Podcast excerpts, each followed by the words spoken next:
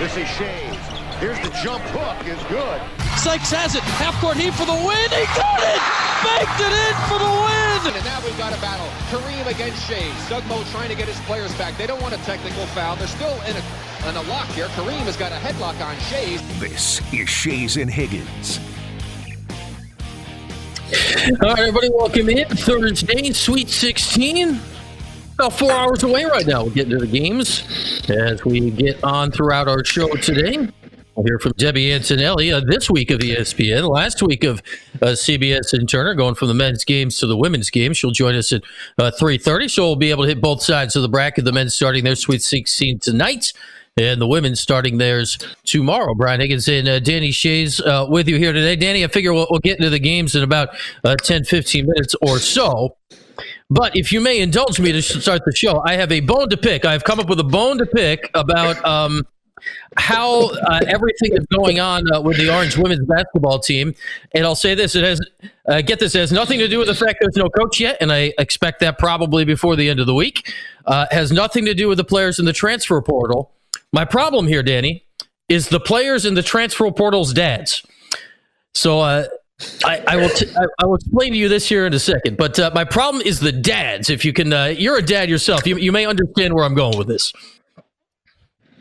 I do actually. Uh, I have seen the uh, uh, the, the, reporting. Uh, same as you. Dad's talking about you know the teams. I don't know that I can really disagree with them is the challenge. Uh, you know, I get that they're uh, you know chirping a little bit, uh, standing up for their daughters, but uh, you know the. Uh, you know the biggest complaint about the you know the dysfunction and instability of the team is kind of there, and uh, but we'll get into that more and more. Uh, my problem is, uh, and I'll say this also, my problem is not the general idea of the dad sticking up for their daughter. So there's three women's players in the transfer portal right now. Uh, Juliana Walker, who was a freshman this year, uh, and both uh, Chrislyn and Chrissy Carr, still not related. I don't know how many times I've said that over the last five months. Nor uh, but both, dads, both named Chris Carr related. So that's uh, yes. yeah, so Chrissy's dad, Chris, uh, he would have been uh, the beginning of his NBA career would have intersected uh, with the end of uh, your NBA uh, career there, at least for a year or two. Chris was in at least one dunk, dunk contest, decent player, uh, on and on and on. My, my problem is not with that. My problem is it's not with the players either. And I, I will agree with their dads in this sense. Yeah, this year was screwed up. No one's going to argue with that. Uh, yeah, it's not what the players signed up for. They were all there before things went haywire, and you had a completely different staff and season and roster around you and the whole thing that you had expected. Yep. My my problem is not that these players said, "Well, that was screwed up. Let's go try it somewhere else." Understandable. If not, uh, I, would agree with them 100%. Yeah, you signed up here to have a completely different year than you had. I get it. It's not what you wanted. My problem is I do not understand where these dads are coming from throwing the Syracuse situation under the bus, knowing this that their daughters still needed another school to play at. And if I am a coach at another school, I would be less inclined to take uh, the daughter or son, if it was that case of someone who you know is going to be potentially out there saying crazy things about you as a head coach, Danny. So I don't know what you think about that. I would be more, and it has nothing to do with the talent of these three players or any of that, but I'd say it might break a tie against them if you're looking at a couple players in the portal and you know uh, one player's dad might say something about you as the head coach if the season doesn't go as expected and the other player's parents may not I don't know about you. I'm I'm leaning toward the one whose parents may not say something crazy about me that connect the dots three steps down the line. I'm out of job in two or three years. Like that is a legitimate issue in this day and age. Well, it's funny because the spectrum of dad comments, parent comments, uh, uh, you know, even agent comments really runs the spectrum. Uh, you go, you know, let's go back a few years to LeVar Ball, uh, you know, with Lonzo coming out, uh, all the noise that he made. that he had, uh, you know, the middle one getting arrested in China. LaMelo, of course, you know, turning into the best one. But they became the sons became plutonium. UCLA didn't want him anymore. the mm-hmm. Lakers didn't want Lonzo anymore. It was just too much, too big a show. Uh, that's the extreme example. But you know, to get to your point, now you have an example of young players looking for a place to land, uh, looking to be part of a team. And the last thing, you know, you don't want the coaches thinking, okay, am I, you know, am I bringing on a problem here with the dad, uh, uh, you know, throwing me under the bus if things don't go the way the daughter goes? I mean, uh, you know, Julianne's dad saying, well, the coach flat out lied to me. I wanted the red shirt. He said no, but then didn't play me. I lost a year. Uh, mm-hmm. You know, that was uh, you know, probably the you know the most extreme. The other comments, yes, the, the team was dysfunctional. Uh, well, in their mind, but you know, clearly upheaval happened uh, that made it a very difficult year. And actually, under the circumstances, you have to really look at the you know, wow, the you know, eleven wins under that those circumstances. Uh, you know, is not uh, you know two and twenty eight, right? I mean, it's uh, yeah, there was a fingers in the dike year, but uh, a lot of fingers in the dike kept you know kept the thing together. So, uh, you know, at least for much of the year. So uh, it was definitely an up and down year. But I totally get your point that the next coach is looking at these, you know, these these players, uh, you know, have to wonder if they're bringing in uh, more problems than they're worth. And, and, I'll say this: this has nothing to do with the players because, um, you know, I've been around that group all season, and you know, rocky start once they kind of got into the rhythm of the season, kind of after Thanksgiving. I, I, would say the team had uh, reasonably good team chemistry, all things considered. Everybody kind of got along for the most part. There was no uh, dramatic, exploding problems on the court or anything like that. So this is nothing against uh, the players. I mean, they, the, take them. They, would be a fine asset to your program, whomever is looking at it. It's just I, if I'm a coach right now and you look at how how things are going down with coaches losing jobs and things falling apart around them, uh, is the risk worth it? And it goes into this math, Danny. Uh, this is uh, from this morning. People that keep track of this thing in uh, the basketball circles. As of four hours ago, there were more than 625 Division One women's basketball players in the portal already and that number has not stopped growing. So you look at three Syracuse players in there, it's a sprinkle in the pond. Like if you look at that and say, ah, is it worth it? Well, you got 600 more people to look at. It's not like you got two more people to look at. You got you got 600 people to look at. There's not a shortage of options out there. Well, and, and the point you bring up is actually a small part of a way bigger pie, and that is, you know, players really understanding what coaches want and how to give it to them, how to present that. Uh, you know, your point is coaches don't want problems, right? If we're going to start with the mm-hmm. negative, yeah, they don't want to bring problem. Uh, they want to bring in, especially looking in the portal, they're looking for one or two things: fill out the roster with a great role player to make everyone better or in a like a Syracuse instance where they're kind of rebuilding a roster, you know, look for somebody who can step up and be a team leader. But again, problems not the issue uh, uh, that they're looking for. It's anyone that's going to make them extra work, not what they're looking for, right? So, uh, mm-hmm. especially as you mentioned, it's a buyer's market, way more players than uh, you know, than opportunities to start with. I mean, that'll obviously kind of shake itself out as more teams lose players and more positions open up. Uh, but you know, in a buyer's market, uh, you know, you need to provide the goods, not uh, uh, you know, not the problems. Yeah, I mean, you look at uh, in the transfer portal. So often, what you hear after the fact is uh, the success stories. I mean, you look at uh, players that left Syracuse uh, last year. Emily Engstler, one seed, Sweet Sixteen. Right. Kamilla Cardoso, South Carolina, one seed, Sweet Sixteen. Like that's people landing in a spot that have a legitimate chance to win the title this year. What is not told out of 625 in the portal right now not all of them are like there's not that many chairs. It's a game of musical chairs. You're not guaranteed a place to sit down. So th- that's the story uh, not told on the other side. So again, this is nothing against the players uh, leaving the program after this last year and a coaching change and then a second coaching change essentially in the last six months. You know, it's very understandable, and we'll see. The good news here, Danny, was 625 in the portal right now. Whomever the next coach is, and my best guess is we'll know that by end of day tomorrow, and if not that I'd say Monday at the absolute latest. They got to fill out a roster. At least they got a list to go look at. like they, they got a, a group of people uh, to go look at and uh, have some options coming in. So that is at least the good side, right? Of uh, looking forward at the Syracuse uh, women's team to next year. That okay, yeah, people are going out, but it's not like there's no way to get people to play basketball next year. Exactly. And especially if they get a coach with a great reputation, somebody who comes in with enthusiasm, with energy, you know, looking to turn around a program that was a Final Four team not too long ago. Uh, this mm-hmm. is going to be an opportunity some of those better players to find a great pot, great spot to land. I'll say this. Uh, you talk about the most attractive part of the job from a head coaching perspective or recruits in the portal looking for uh, a place to land. Yeah, they played in the national title game six years ago. That that's a thing you can sell, and uh, that that's a thing that uh, is uh, out there for players coming into the program. Hey, it's a, a, big reason a lot of the players came to the program uh, that were in the portal coming in over the last season. Why they know Syracuse? Because of that run six years ago when that group of players, give or take, were uh, around about high school seniors that had already made uh, their initial college choice. So we shall see. Uh, my guess is the Orange will have a women's head coach by Monday at the absolute latest. Uh, and uh, I would not be shocked. in fact, I'd be uh, more surprised than otherwise if that does not happen before. The process is moving, and we shall see who that name is sooner than later. Anyway, I had to get that off my chest before we get into the men's hoops tonight. The Sweet 16 is around the corner. There's four games tonight. You know what that means, Danny? You can put together a parlay on FanDuel. You got the overs, the unders. You've got uh, money lines. You've got first half lines, second half lines. Uh, lots of stuff you can do.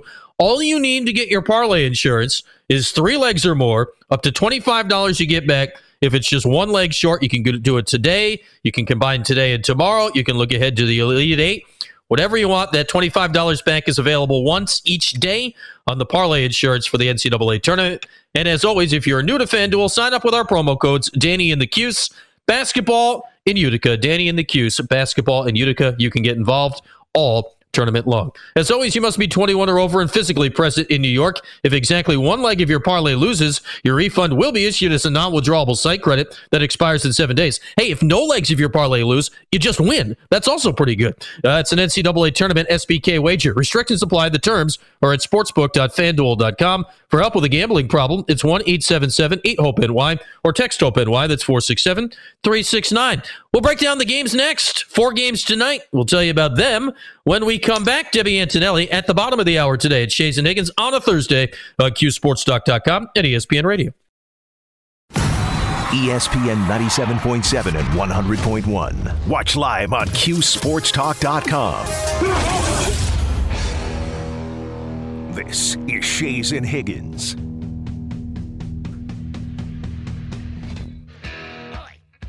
This is Jason Higgins rocking along here on a Thursday. Sweet 16 tonight. Looking forward to that. Cuse, obviously uh, not involved, but uh, lots of other stuff to watch and uh, talk about. Brian Higgins, Danny Schayes with you. And Danny, uh, here's our lineup tonight. Uh, seven o'clock CBS. All of the games are uh, here in one way or another, by the way, on the Westwood coverage. But seven o'clock CBS, mm-hmm. Gonzaga in Arkansas. That's a one and a four. Uh, seven twenty nine on CBS is a, a, two seed Nova and an eleven seed Michigan. Nine thirty nine scheduled on CBS is Duke and Texas Tech. That's a two and a three. And a minute shy of ten o'clock is Arizona and Houston. Uh, that game is on TBS. Uh, so those are your games uh, here tonight, Danny. What's uh, what's the first thing that pops to you? What, what what pops off the sheet tonight about these four? Well, when I look at these games, I see the, these top seeds playing against physical, aggressive, in your face, don't care who you are teams, and it's really going to come down to you know who can control the pace and who can control the you know just the style of play. I mean, look at Gonzaga. Um, you know, the other game they're they're down huge early. Drew Timme has a big second half to get them back into it, uh, but Arkansas comes in. You know, likes to play physical and aggressive. You go over to the other side uh, with with Texas Tech against Duke. Uh, you know, look at look for them to pack the lane tonight and take Duke's bigs out of it, force them into a three point shooting team, and then on the other end going right at them. I mean, I, I really see Texas Tech just trying to beat Duke up tonight.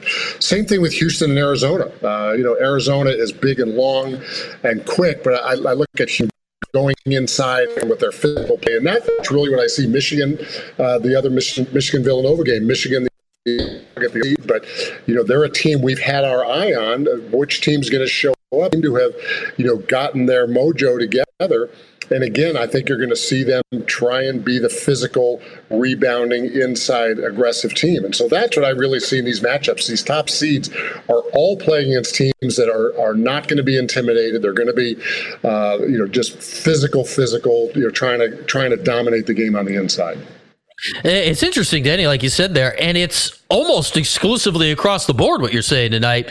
Uh, Gonzaga, Arkansas, Duke, Texas Tech, Arizona, Houston it's almost the same thing in all three, where the the uh, lower, the higher seeded team, the better seeded team, plays at a faster pace, is higher scoring, and the lower seeded team is a more defensive, grinding, physical outfit. It's slightly different in Nova and Michigan in that Nova is one of the slowest paced teams in the country this year. The difference being they're one of the most efficient teams in the country, and Michigan is Right. is w- way bigger than them. All right, let's start with the Zags in Arkansas. Arkansas is somehow in the Sweet 16. They did not look great in the first week. Uh, Gonzaga had to really crank it up in the second half of their second round game uh, to beat Memphis. And uh, again, are, are you feeling the Zags get through this one? They're the biggest favorite here tonight, or or is this a trouble game against this uh, Musselman squad? You know, I just have not seen Gonzaga themselves really, like really, uh, you know, like take over games. You know, I've seen them, you know, hang around and, and play well. You've you, know, you got Drew Timme as a great leader of that team. You know, so we'll see what he comes with tonight. Uh, but I just have not seen them, uh, you know, have their way with anyone. So I'm looking at this as a much tighter game uh, than people expect. And you know, we'll see. Like I said, we'll see which Gonzaga team shows up. But I just, outside of Drew Timme, I have not seen Gonzaga establish themselves as a force. That's the uh, that game's in San Francisco. That's in the Warriors' uh, new arena. The game that will follow that and their Elite Eight opponent will come from Texas Tech or Duke. Texas Tech's the three, Duke's the two. This is very rare to see this in games seated like this. Texas Tech is favored in the game uh, by a point right now, and against Duke. I mean, like usually Duke is favored just by showing up into the arena, just because everyone knows Duke and bets on Duke. So just seeing that was surprising. So I, I guess it's simple, Danny. Is tonight Coach K's last game? Well, you and I have watched this Duke team uh, falter at the end of games, with the exception of against Michigan State, where they did make big plays at the end. Paolo Banchero, Banquero, especially, uh, really stepped up in that game. But we've seen Duke fade, and Texas Tech is going to be coming right at them. Physical, like I said, I see them packing the lane, forcing Duke to become a three-point shooting team. Uh, really, you know, going after the boards, you know, being aggressive on both boards, and then we're going to have to see if Duke can hang in there with a three-point. I, I mean, I haven't seen anyone uh, across the board on the media side, or certainly on the, uh, you know, the line side, picking Duke in this game. I mean, there's a lot of people who think that, you know, this is the end. Uh, you know, as you know, I picked Michigan State uh, to beat them, and uh, you know, it was a you know game right to the end. So I, I see this as being a very tough win for Duke tonight. I am uh, the fact that literally, and you're right. I have not heard anybody favoring Duke tonight. It's been a lot of Texas Tech talk. How this team is Duke's kryptonite and all that. And I agree with the sentiment. But the fact that literally nobody is picking Duke for like the first time in 40 years is confusing me so much. It just makes you think that Coach K will, will pull one out tonight. I got Mark Williams as the most important player of this game tonight, uh, one way or another. If he plays well, then I think Duke can hang in on the inside with the physicality of Texas Tech. And if not, uh, then all those issues that Duke may have tonight kind of kind of line up there for Texas Tech. That's going to be a very uh, interesting game from the Chase Center in San Francisco tonight. Uh, the two games in the South region, they'll be in San Antonio. This is the Spurs Arena where they'll be playing tonight. Two seed Nova, 11 seed Michigan. This is interesting, Danny. Michigan's no normal 11 seed. They were preseason top 10, so you know they have Right. talent. Hunter Dickinson is still seven foot one. Nova doesn't play anybody taller than six eight. That said, I still got a Nova lean tonight. I don't know how you're feeling about this. Nova, Nova feels like they got that Nova thing going again.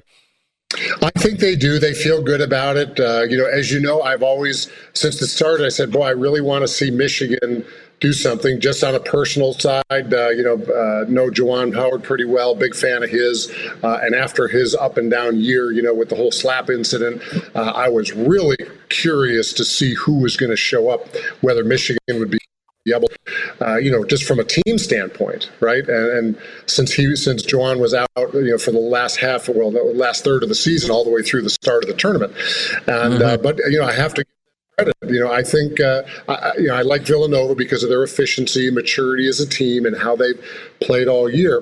Uh, but you know, this is this is a tougher one for me to pick because again, I'm not sure which Michigan team is going to show up tonight.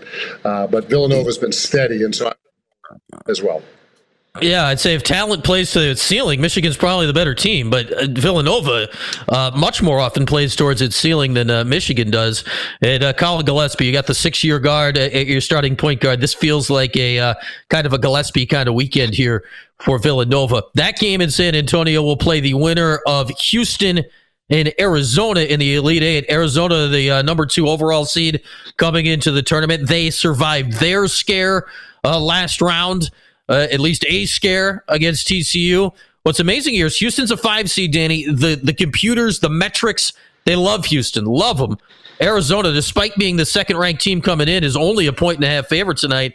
This is another interesting game. You got a first year head coach in Tommy Lloyd, and you have a veteran upon veteran in Kelvin. Sampson mm-hmm. on the other side. That that that kind of scares me a little bit if you're Arizona here tonight.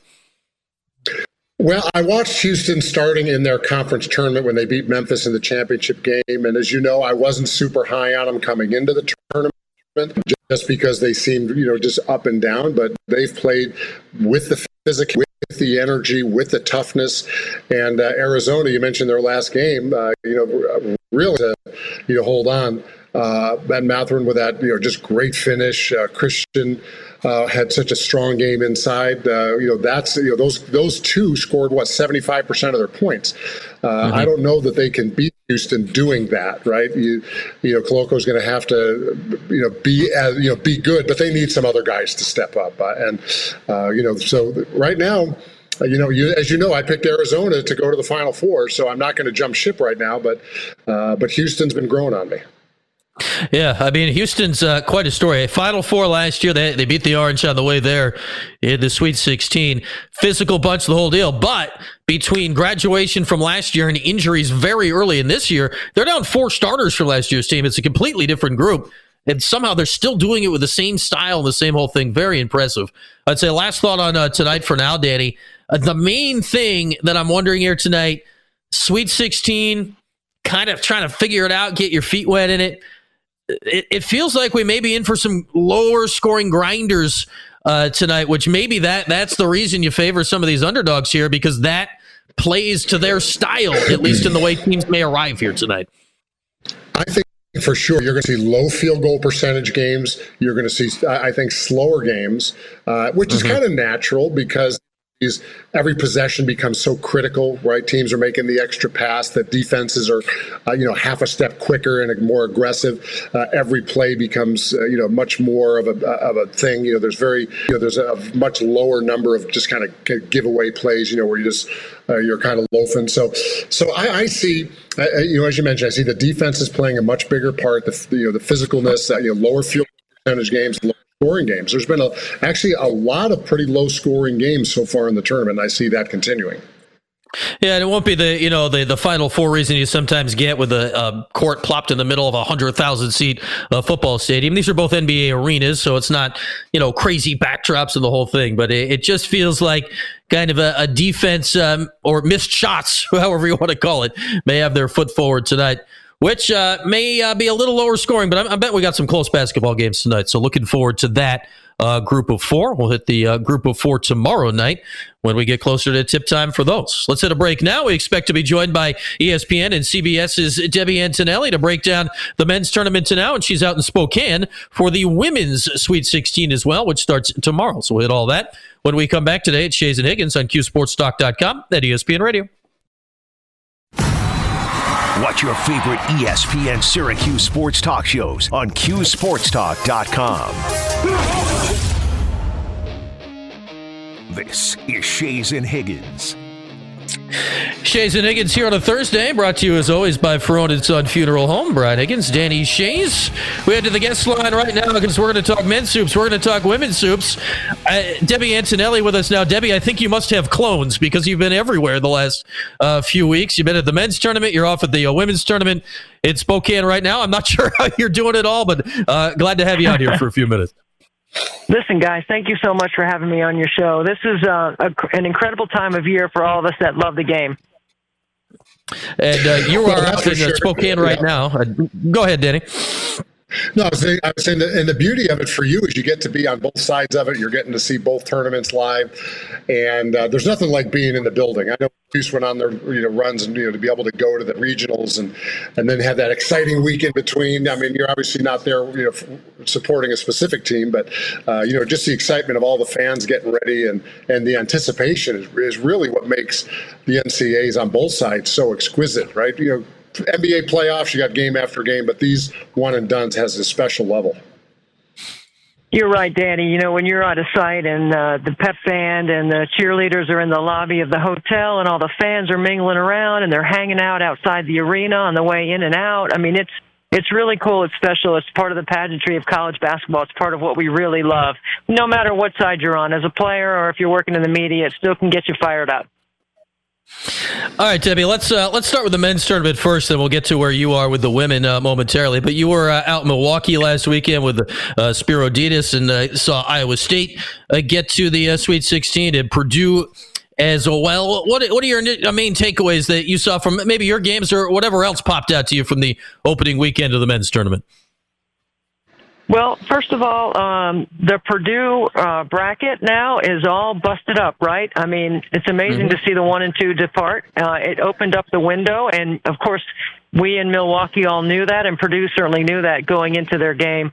Um, and it, it was um, it produces it unique. They present unique challenges because of their size and because they have Jaden Ivey, who's really unguardable in the open floor. I mean, he's so fast and athletic. He's uh, a lot of people compare him to West, Russell Westbrook. I compare him a little bit to Ja Morant because I did have Ja Morant twice in the NCAA tournament when he was at Murray State. He's fast, he's athletic, and then Zach Edey and Trevion Williams up front are really an interesting 20 minute per uh, game guys that uh, don't get in foul trouble, that score on the inside. It really presents a lot of challenges for teams. I like them in that bracket.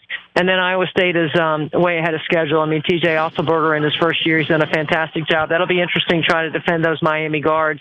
Uh, that'll be a challenge for his defense for sure. But there's lots of things we can go, lots of places we can go about the men's tournament and the women's tournament, guys.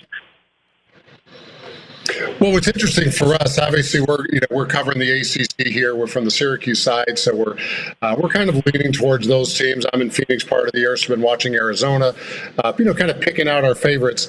And uh, what we've really you know been impressed by, or at least I have being a big, is how the game seems to be getting more physical again, more inside play, actually some some low post play, not just rim protectors on teams, but actually guys who will score in the low post. Uh, you know, obviously, Drew Timme is one that stands out, but uh, Christian Koloko for Arizona, you know, put up big numbers, and you know, we're just seeing more and more of these teams. With you know, Banchero being you know so versatile, you know, more and more teams going inside, and the physicality seems to be really picking up this year compared to years past.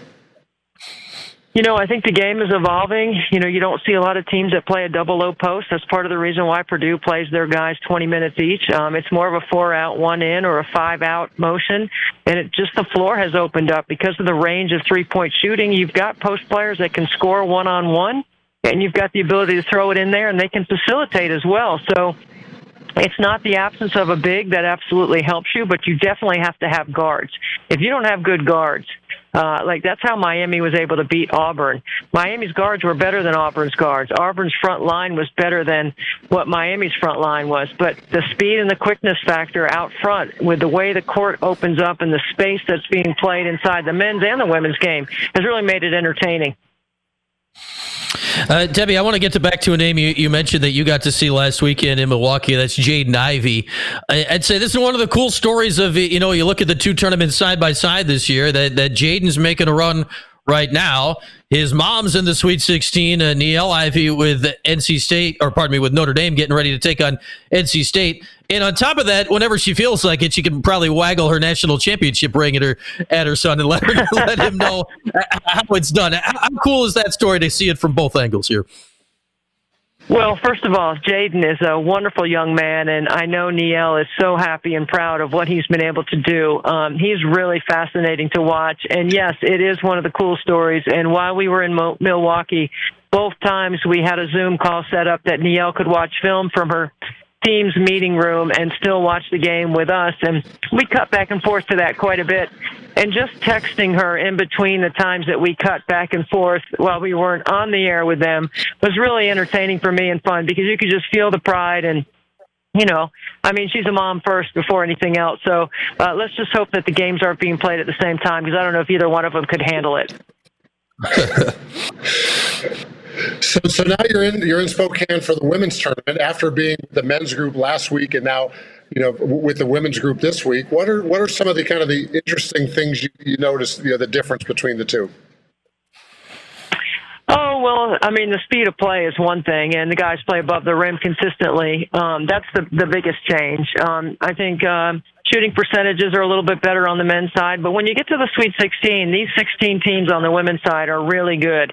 Uh, it's interesting. Of the fifth, uh, 16 teams, South Carolina is the one team that has dominated the women's game all year and plays with two post players. The other 15 in the Sweet 16 play the four out one in or the five out motion. So it's really interesting to see the different styles of play and which one will play out because the bracket that South Carolina is in is full of three point shooting.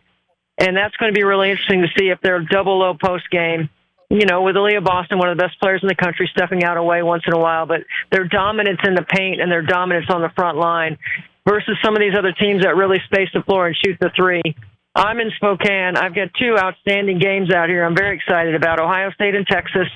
Ohio State's got a, uh, a backcourt that averages almost almost 40 points a game, and uh, they're not going to see in the Big Ten the kind of defense that Texas plays. It's a very physical, up the line, overplaying, ball pressure, full court harassment, uh, which will be really interesting for Ohio State. And then um, Stanford, the national champions last year against Maryland, who's a healthy Maryland team who's playing their best basketball right now. So we got two great games out here in Spokane. Well, uh, Debbie, with Syracuse fans out here, they'll remember Syracuse actually beat Ohio State back uh, on December 1st, which it kind of stands out as a, a, peculiar result over the entire course of this season. But uh, the games last weekend, like I've had South Carolina as a definitive favorite all season long. Then I watched that game last weekend against Miami, and I realized they only gave up 33, whatever it was, so their defense was fine. But they couldn't score at all, didn't even get to 50. So that, that gave me a bit of pause. And then the team you have in Stanford this weekend, I mean, wow, they just dominated both of their games. I mean, dominated both of their games, and they're getting Maryland, who's playing as well as they have all season. I, I don't know about you, Debbie. I, I'd be uh, less inclined to make Stanford the runaway favorite at, at this point than I was, you know, a few weeks ago. Well, you know, you're right about Stanford's ability to score. And let me say this about Maryland. They led the nation in scoring last year better than 90 points a game. They have the exact same team back, but now they're healthy. They haven't really been whole all season. So that makes this matchup so compelling.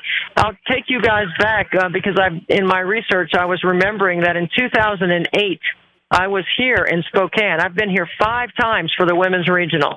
And in 2008, it's one of the best games I ever saw in the NCAA tournament. It was a 98-87 win by Stanford over Maryland in Spokane, where Candice Wiggins for Stanford had 41 and Kristi Toliver for Maryland had 35. Both of them shot the ball like lights out. It was a back and forth offensive affair at the end of the game. It was fantastic. And to think about that being in regulation and the chance that we might get a similar game this year, I would highly anticipate that. So it's definitely worth tuning in to watch. You know what I love about both tournaments, uh, you brought up a great point, is some of these matchups are ones that you just don't see in the regular season. When you look at you know the NBA playoffs, everyone who's playing against each other has played against each other, so you at least you have something to go on. But here, there's so many compelling stories about. Oh, you, as you mentioned, you know you've got a team from this conference that's way more physical than this conference has seen, or this one's way speedier than that conference has seen, and and so it makes that anticipation so much you know so exquisite going into these games just to see, uh, you know, kind of which which team's going to impose their will on the other. For again, these teams that have never seen each other live. I mean, that's what's exciting about it, right? And certainly, it's it's more interesting for us, you know, as as um, somebody like me who's a deep dive analyst into the strategies of how both teams are going to be able to win or how can you keep another team um, from having their first or second option be successful? I mean, that's the fun part for me. That's what I'm mostly looking forward to is, you know, seeing a lot of offense in the Stanford Maryland game because I anticipate that to be a high scoring game. And then watching can the will of Texas defense hold back two of the better guards in the Big Ten?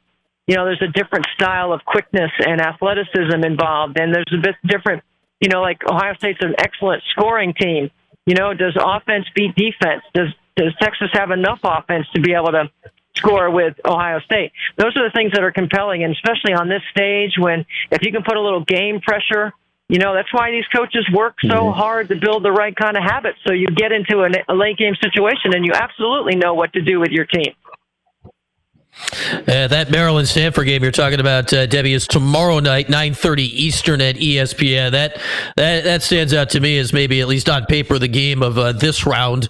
anyway, uh, what do you make of the uh, the ACC teams? Four made it through uh, to the Sweet 16. North Carolina's got the incredibly tough assignment of uh, South Carolina coming up in Greensboro, so they're both going to be reasonably close to home uh, for that one.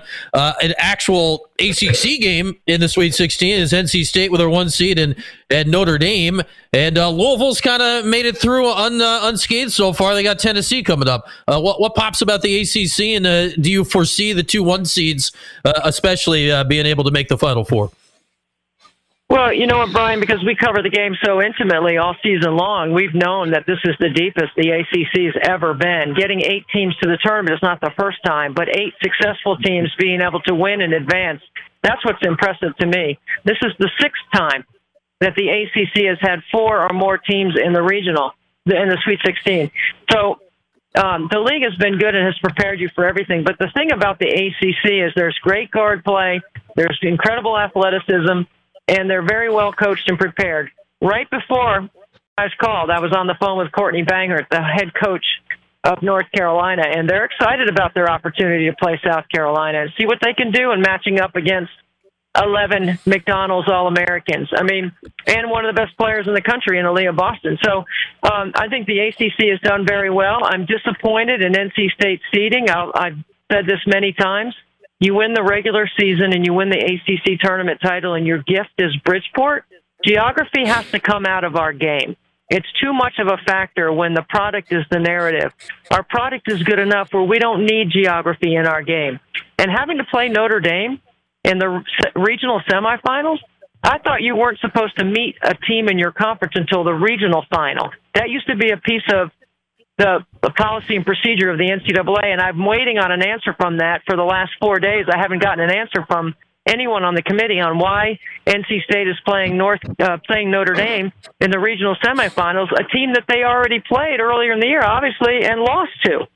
So NC State's really got the chips stacked up against them, but I hope that their resolve and their toughness shows out, uh, and that they're they're able to come out of that. But that's the most challenging situation. And then to your point about Louisville, I've said all year, Brian, they were a number one seed.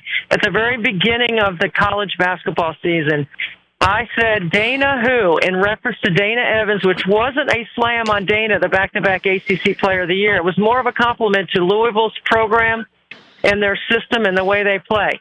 Jeff Walz has been to the Final Four. He has uh, the ability to game manage at this point and this level and, and this time and um, his team's an elite level defense. So I think the ACC has done a very good job putting uh, four teams in the um, Sweet 16, and I expect them all to have success, except for NC State and Notre Dame, obviously playing each other. I expect NC State to win that game. All right, uh, last thing for you uh, here, uh, Devin. You're right about that region. Like NC State just got put in an unbelievably uh, bad spot playing first Notre Dame, they lost to uh, one of their three losses all season. But the the thing with the UConn thing, I mean, UConn uh, obviously they're going to make they make the Final Four every year anyway, and but they do get the benefit they are playing very close to home almost every year to do it they looked, I mean, they, they almost threw it away there late against UCF the other day. Uh, this UConn team looks as fallible as any I've seen in a very long time. Uh, are, do you think they've got what it takes? Uh, should it come down to UConn and NC State? And uh, realistically, they're going to have a tough time with uh, Indiana tomorrow or Saturday as well. Yeah, I mean it's not going to be an easy path for anyone when you get to this point. But some some styles of play and some matchups are just more challenging. And then you have to play in an environment which is going to be a 98% house full of UConn. Uh, and then you got to worry about the whistle. You know, and so there's a lot of things that factor into having a home crowd advantage. Uh, but I, I expect NC State has enough grit. I think they have enough scoring about uh, power, enough scoring punch. And yes, I mean UConn has been to 13 consecutive Final Fours. It's a mark that no one has matched. They are an elite level. They're the standard. And yes, they've been a little bit vulnerable because they've been injured this year, but uh, I think they're fine. I think they'll be 100%, and they're still going to be tough to knock out. All right, Debbie. Uh, thanks as always. I'm, I'm going to join uh, what you've always campaigned for. Let's just get this entire round out to Vegas and, and do it out there. There's eight million arenas. Uh, we'll get that going. We'll have a, all have a good time out there one of these years, huh? Hey, let's do it, Brian, because the game deserves it. These players and coaches deserve it. Um, we've gone past the geography model, and uh, let's hope we can get that done That sometime that somebody will agree with us. Thank you for having me on the show, guys. All right, that is uh, Debbie Antonelli. We'll uh, see her on ESPN uh, tomorrow night out in Spokane on, on Sunday with the Sweet 16 and the regional finals uh, for the women's. Always like that. Uh, everybody goes to Vegas idea. Who can who can go against that? All right, well, one final break, and I'll wrap it up here with Danny after this. It is Schayes and Higgins here on CuseSportsTalk.com and ESPN Radio. ESPN 97.7 and 100.1. Watch live on CuseSportsTalk.com. This is Schayes and Higgins. All right, wrapping the hour here today. Don't forget FanDuel throughout your weekend with the NCAA tournament. New customers get $150 instant bonus guaranteed. All you got to do is bet $5 on something, anything. Doesn't matter what. You get $150. Uh, that's pretty easy. You know the promo codes. They are Danny in Syracuse. They are basketball in Utica. If you are a new customer, sign up, deposit $5, bet it on something, and you get $150. It could not be in any way easier than that. You must be 21 and over and physically present in New York. First online real money wager only. You must deposit $10 and then bet 5 of it. Bonus issued is a non-withdrawable site credit that expires 14 days after receipt. Restrictions apply. Full terms at sportsbook.fanduel.com. Help with a gambling problem, 877-8-HOPE-NY or text HOPE-NY. That's 467-369. All right, Danny, got uh, right about a minute left here. What uh, what's the biggest thing you want to see tonight? Like number one, what's top of the list for Danny tonight with these games?